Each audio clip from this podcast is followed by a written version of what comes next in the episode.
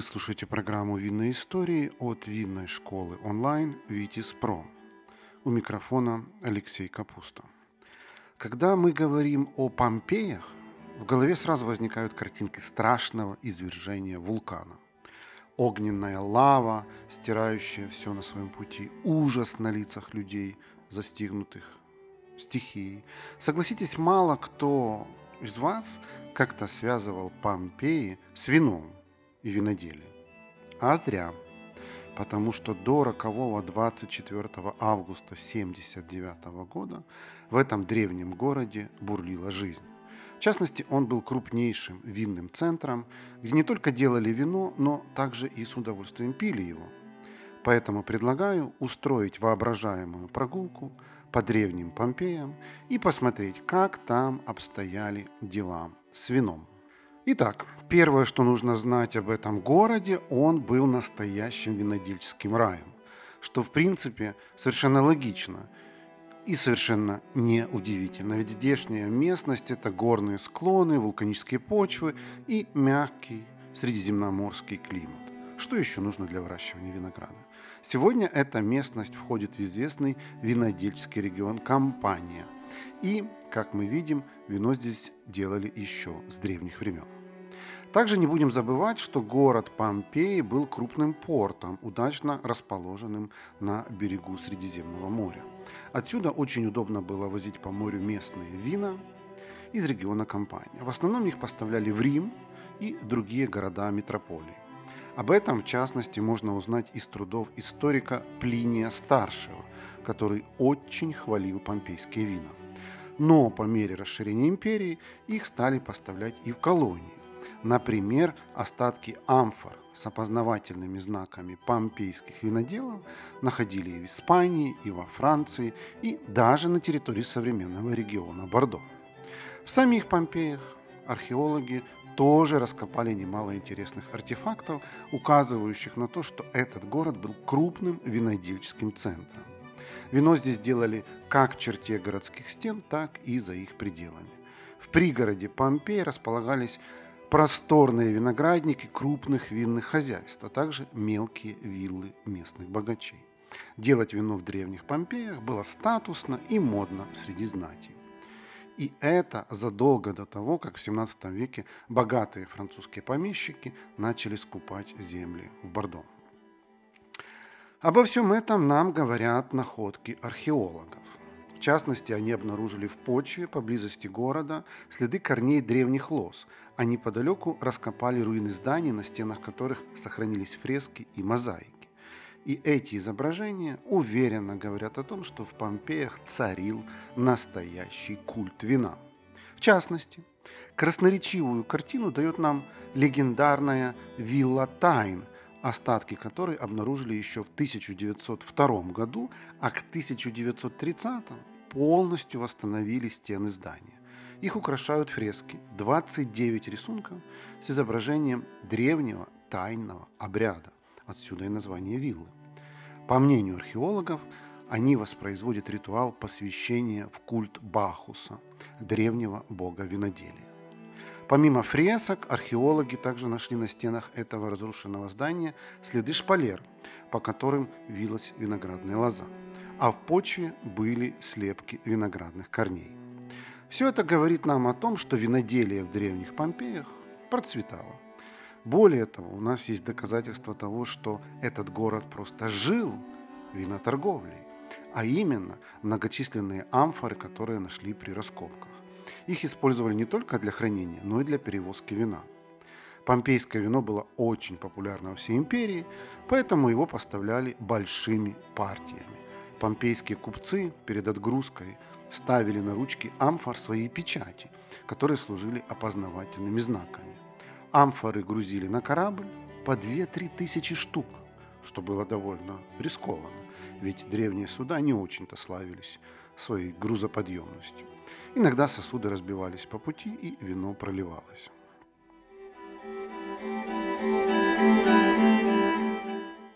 Друзья, наши подкасты «Винная история» и второй винный подкаст медленно, но верно становятся лидерами в своей нише по количеству прослушиваний. Нас слушают настоящие любители вина, а значит, у нас можно купить рекламу. Запросите наш медиакит по ссылке в описании к этому подкасту, и вы удивитесь, насколько доступной и результативной может быть реклама в подкастах.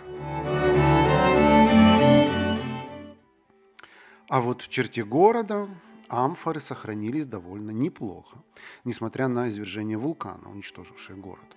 Они здесь были буквально на каждом шагу, как и фрагменты разной кухонной утвари со следами вина. Итак, представьте, что вы турист, переместившийся во времени и желающий устроить бар-кроулинг по питейным заведениям Помпей. Это будет несложно, ведь их здесь около 120 штук – Начать лучше с главной улицы города. На ней работает не менее 12 таверн.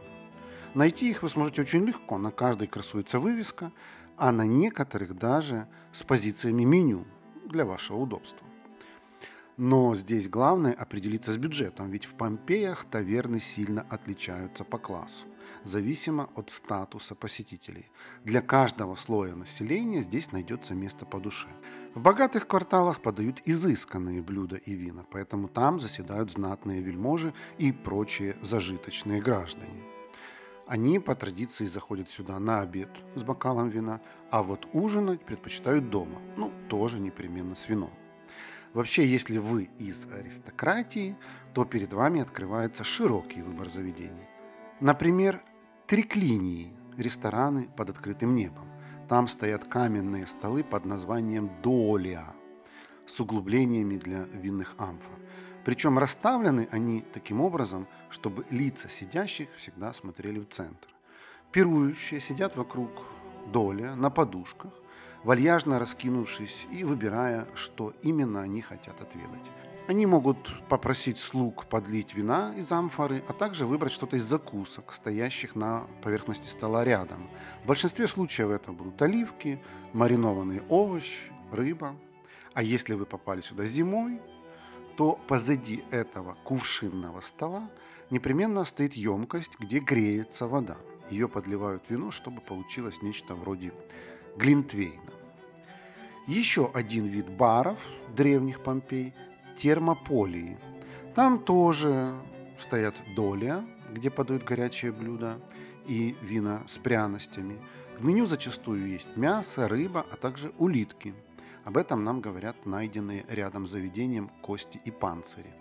Только вот разница в том, что в термополиях вокруг доли не возлегают на кушетках, а просто сидят или даже стоят. Эти заведения очень популярны у среднего класса. Ну, а вот что касается бедных кварталов, то там все куда проще. Здесь выпить можно лишь в дешевых злачных местах с азартными играми и паршивым вином, зачастую разбавленным. Из закусок можно взять кусок хлеба или рыбы, не густо, но и недорого. Кстати, о ценах. Кубок простого вина для бедняков стоит один ас.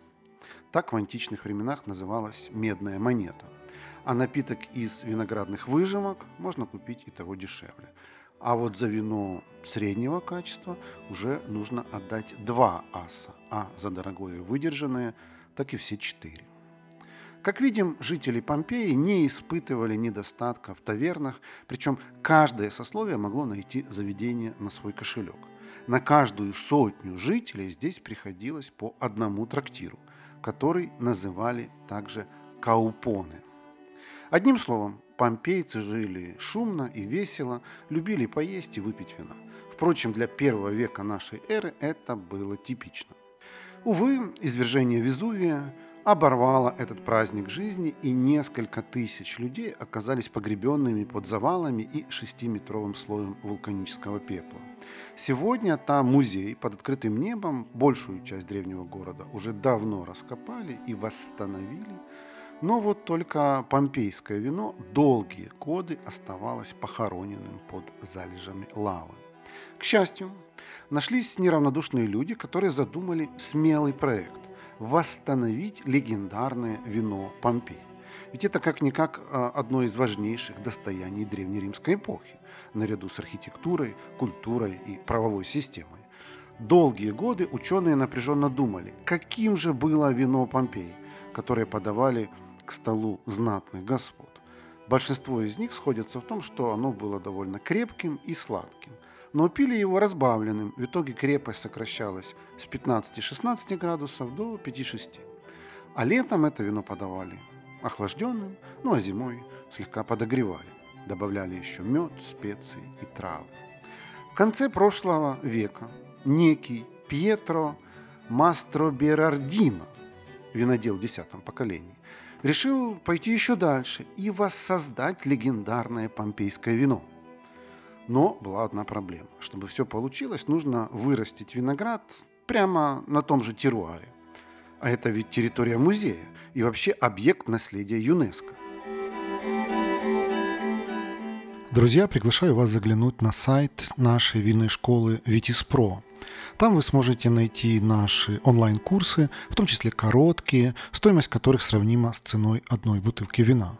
У нас есть экспресс-курсы для совсем начинающих, есть фундаментальные, углубленные, есть бизнес-курсы и профессиональные обучающие программы для тех, кто хочет сделать карьеру в сфере вина.